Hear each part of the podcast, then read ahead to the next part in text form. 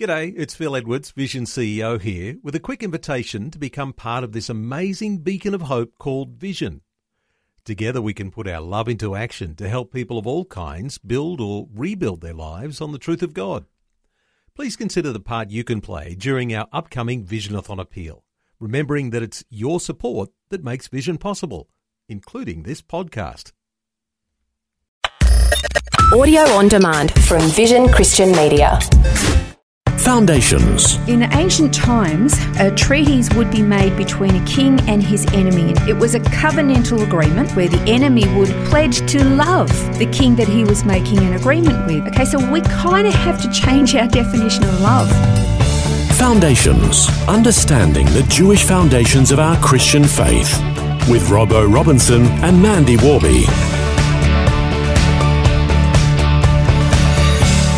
Welcome back to Foundations, where we've been exploring over the last few programs the main elements of Shema, and that is that we are to obey God, that God is one or God alone, that we're to love Him. Today we're continuing on with that uh, theme of loving God as He commanded in Shema.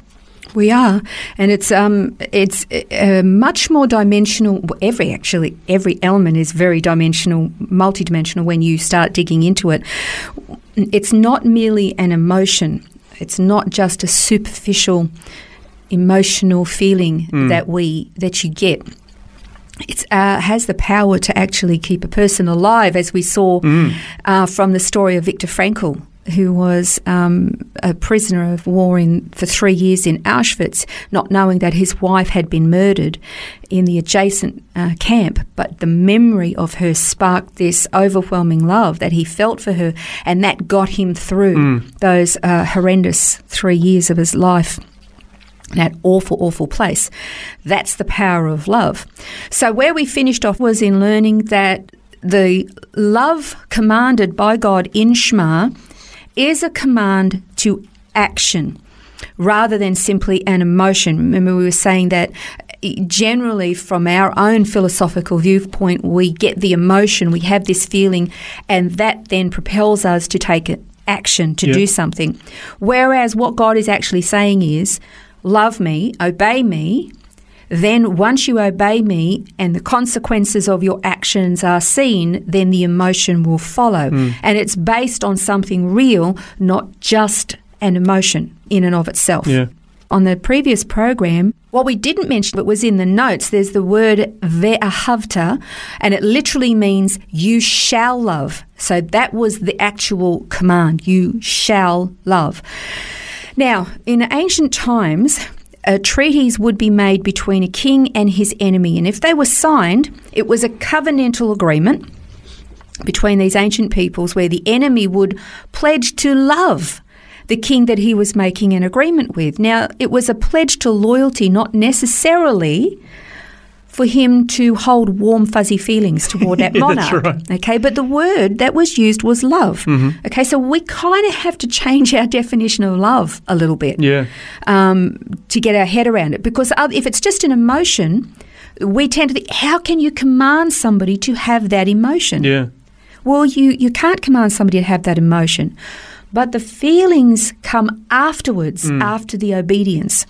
Okay, so when the Israelites responded to the Ten Commandments given by Moses, they didn't respond with all these mushy feelings. They simply promised to obey them.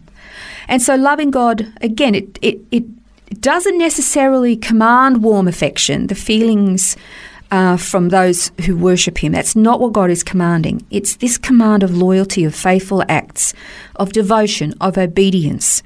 Uh, remember, there's the other scripture. I don't have it here in the notes. It says to obey is better than sacrifice. Yeah, that's right. Yeah. If you're just giving the sacrifice, you end up resenting it.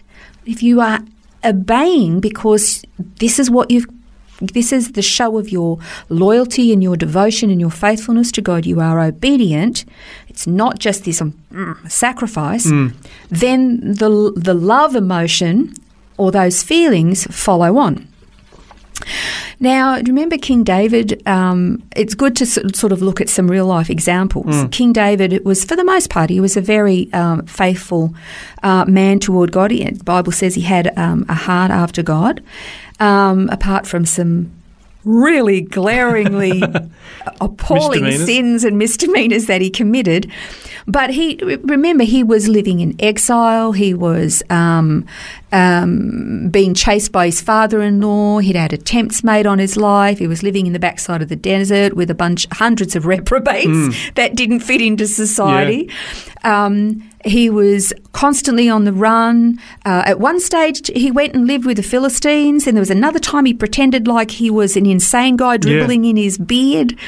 And he could have possibly, I mean, this was a- as a young boy, defeated Goliath, was a champion of Israel, whom God had said was going to be king, and here he is acting like a madman Yeah. and living in the desert. And he could have, he could have said, you know, God, where are you? You're a liar. You've let me down. He could have gone off the rails, but he remained faithful. He did eventually become king. And then he had that spontaneous eruption where he literally threw off his clothes to just wearing an ephod underneath him mm.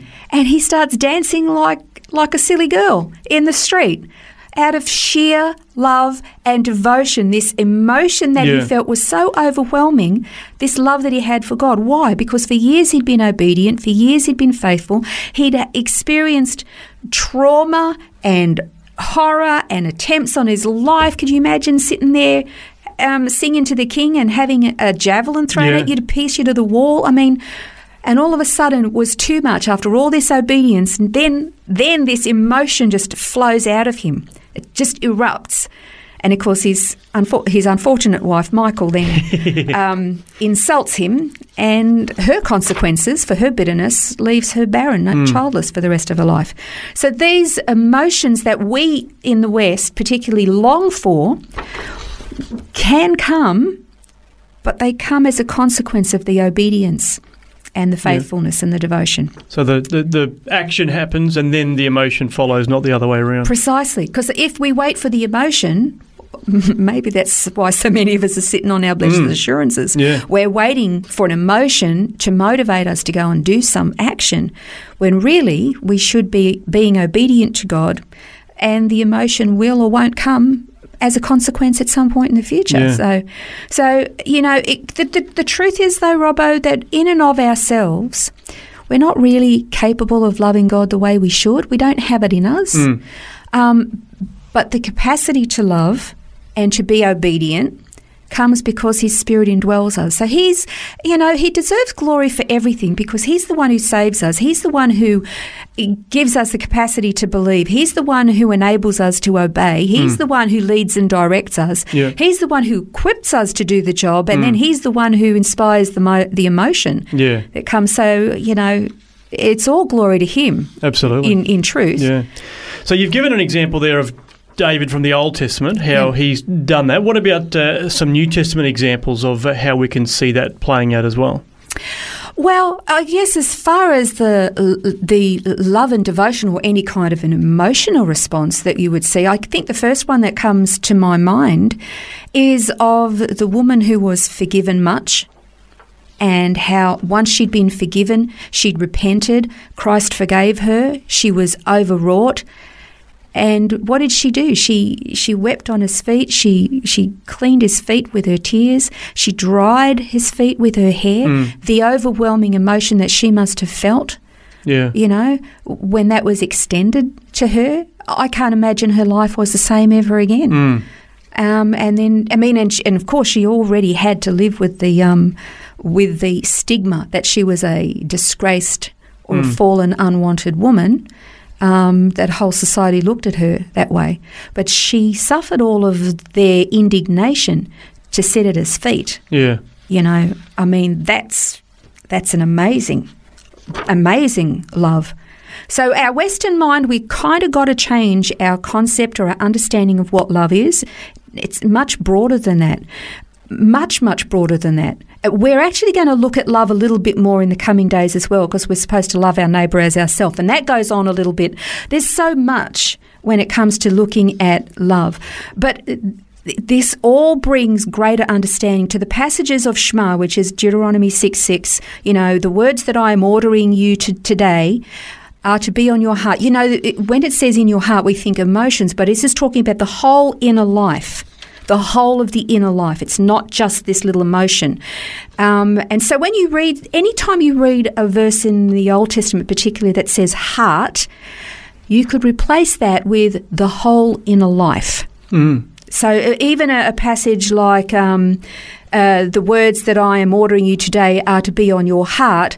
The words I'm ordering you today are to be in your whole inner life.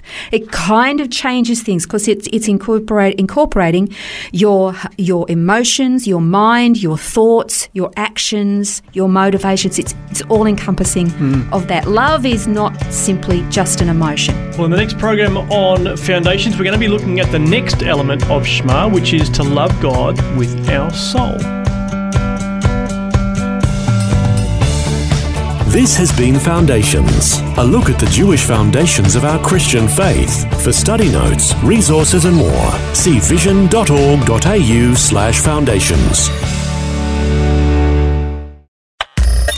Thanks for taking time to listen to this audio on demand from Vision Christian Media. To find out more about us, go to vision.org.au.